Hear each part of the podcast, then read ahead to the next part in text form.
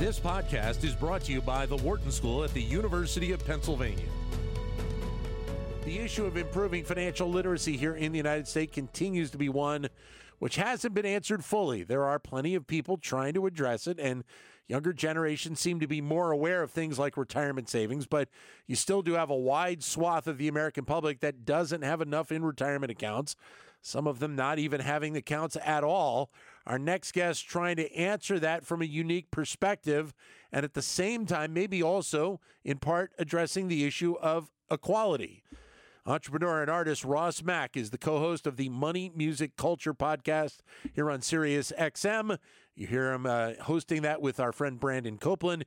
He was also in a recently released Netflix documentary, Get Smart with Money, and host of his Macconomics video series. Ross, pleasure to welcome you to the show. Thanks for a few moments. Oh, thanks so much for having me. So, when I say financial literacy and the challenges that are out there, what do you see as the biggest elements to try and deal with at this point? Yeah, when you think about financial literacy, we have to understand it is something that is a dire need for every community in this country, right?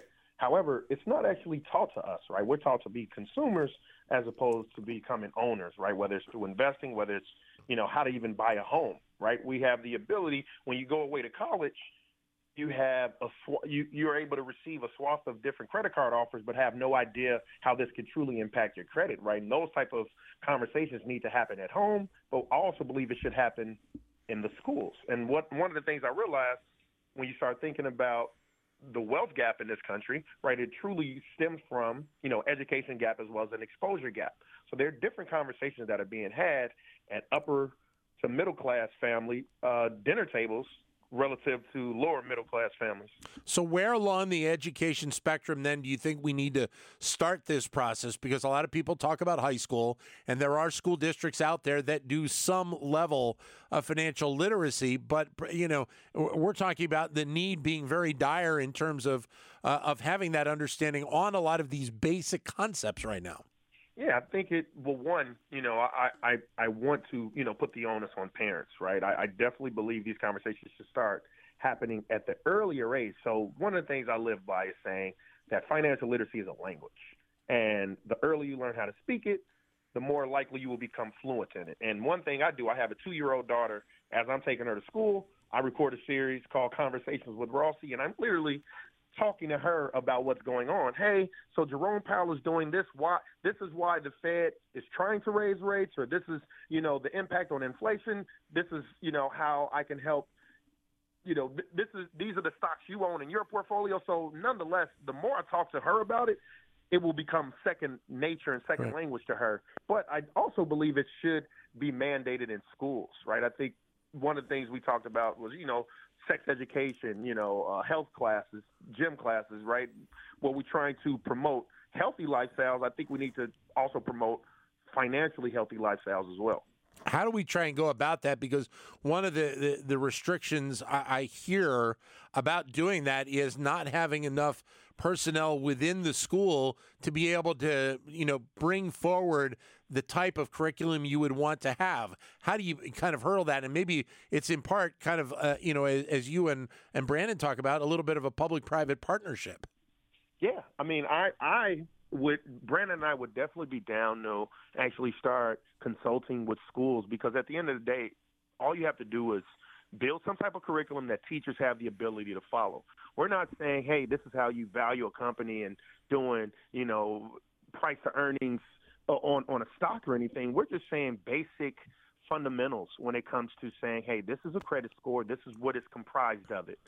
These are the things that you should think about when it comes to retirement and just just basic things that I feel as though, you know, us American kids should start actually having access to. Now, when it comes to implementing in the schools, once again, right, I think the same way teachers have lesson plans that they get kind of from the top down, we should try to mandate some level of financial literacy there like having a checking account and or a savings account at a younger age and understanding especially with the savings account if it, if it has interest bearing on it the understanding of that component as well.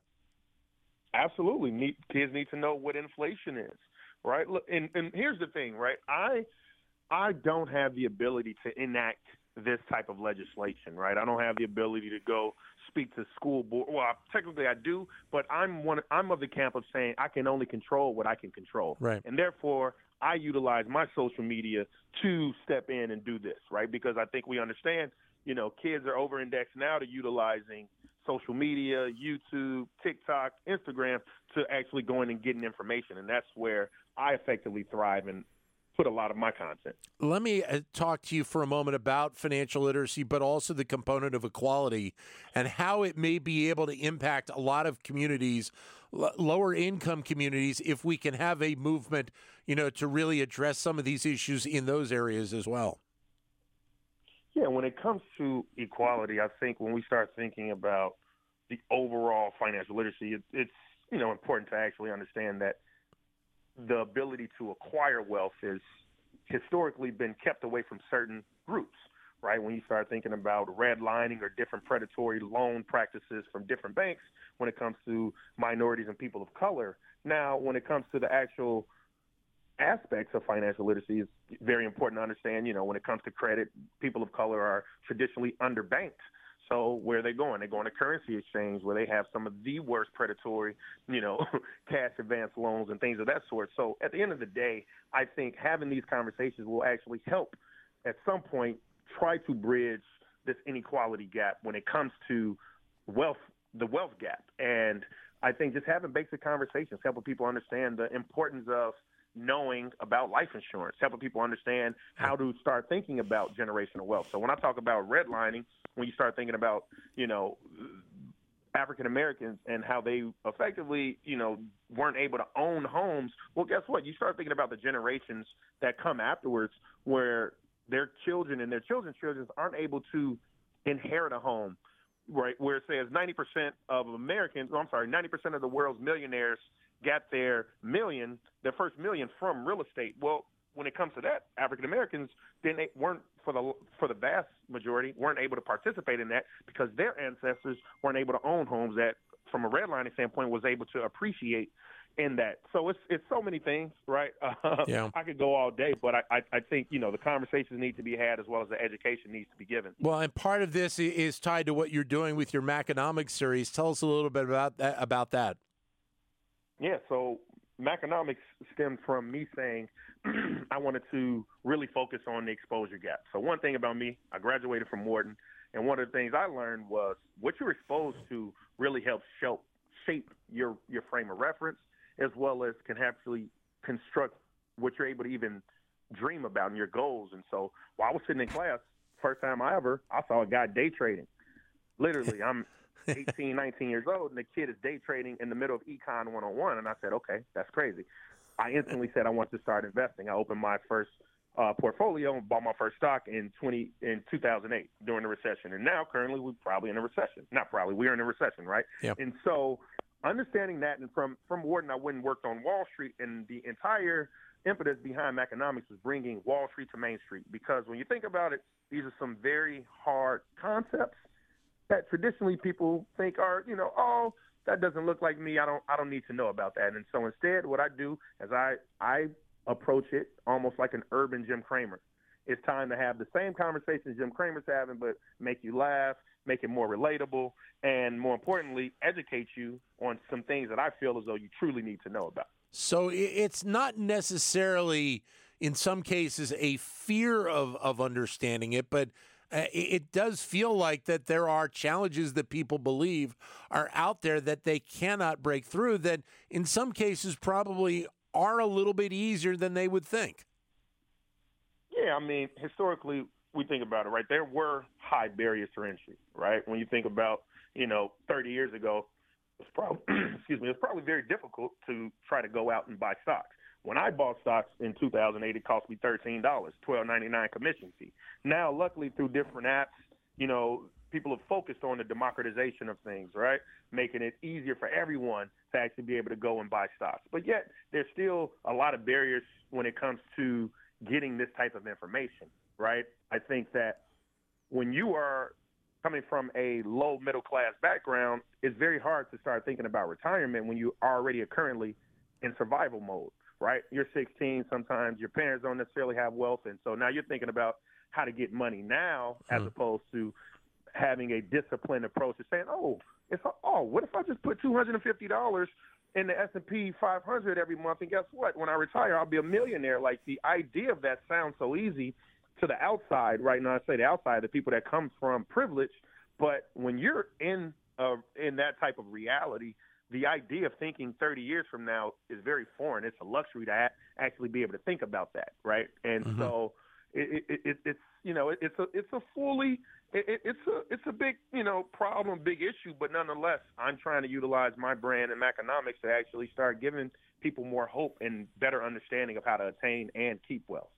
If you're talking to a, a, a high school student right now, what's the one or two things, pieces of advice that you give them about financial literacy and about thinking about their future financially?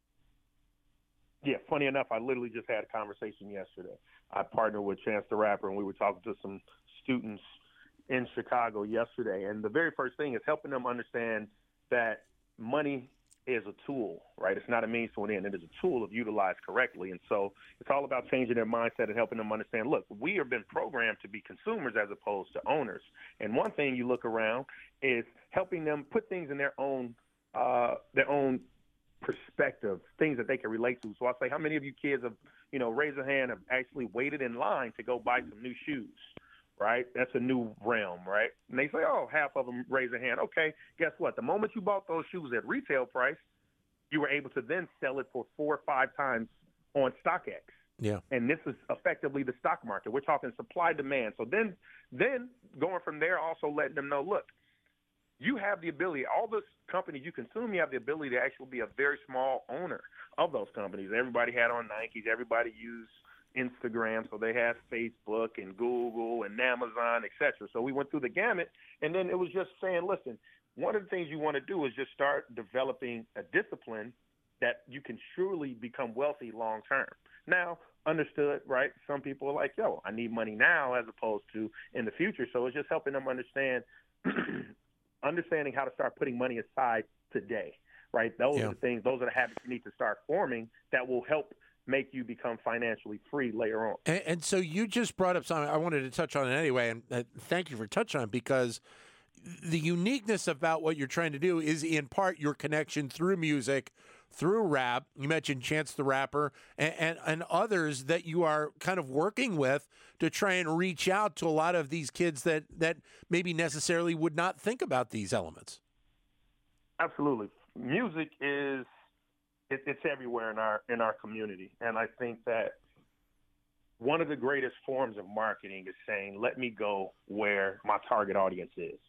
So you know whether uh, people might not use billboards as much as everybody's online, right? But the the very strong the the very strong media form that everyone does is have you know listening to music in there on a daily basis. And so one of the things I do is I make you know pretty educational financial literacy music, right? I call it you know uh, financial literacy rap. And one of the things I do is the same thing that the average person, you know, the average rapper for the most part, is a very boisterous sport where people are bragging about this or that one of the things I brag about are the things that I want the average kid to actually go look up, right? I'm Right. talking about, you know, million dollar deals just reading the prospectus. Okay, what is the prospectus? Now let's let's start actually having those conversations. I'm talking about investing. I'm talking about my kids have a 529. I'm saying these random things, but when it's put together, one, it sounds amazing. Yeah. Uh, but more importantly, it's just a different genre of music that you know the average kid I think would one love, but two actually draw some inspiration from. But it is interesting because when when you think about some of uh, of the great rap artists and and many of them have become business moguls over the last Yep. you know couple of decades, there's probably a very easy connection I would think from the artists themselves to want to connect with you and and deliver this message so that the next generation can have that that step up.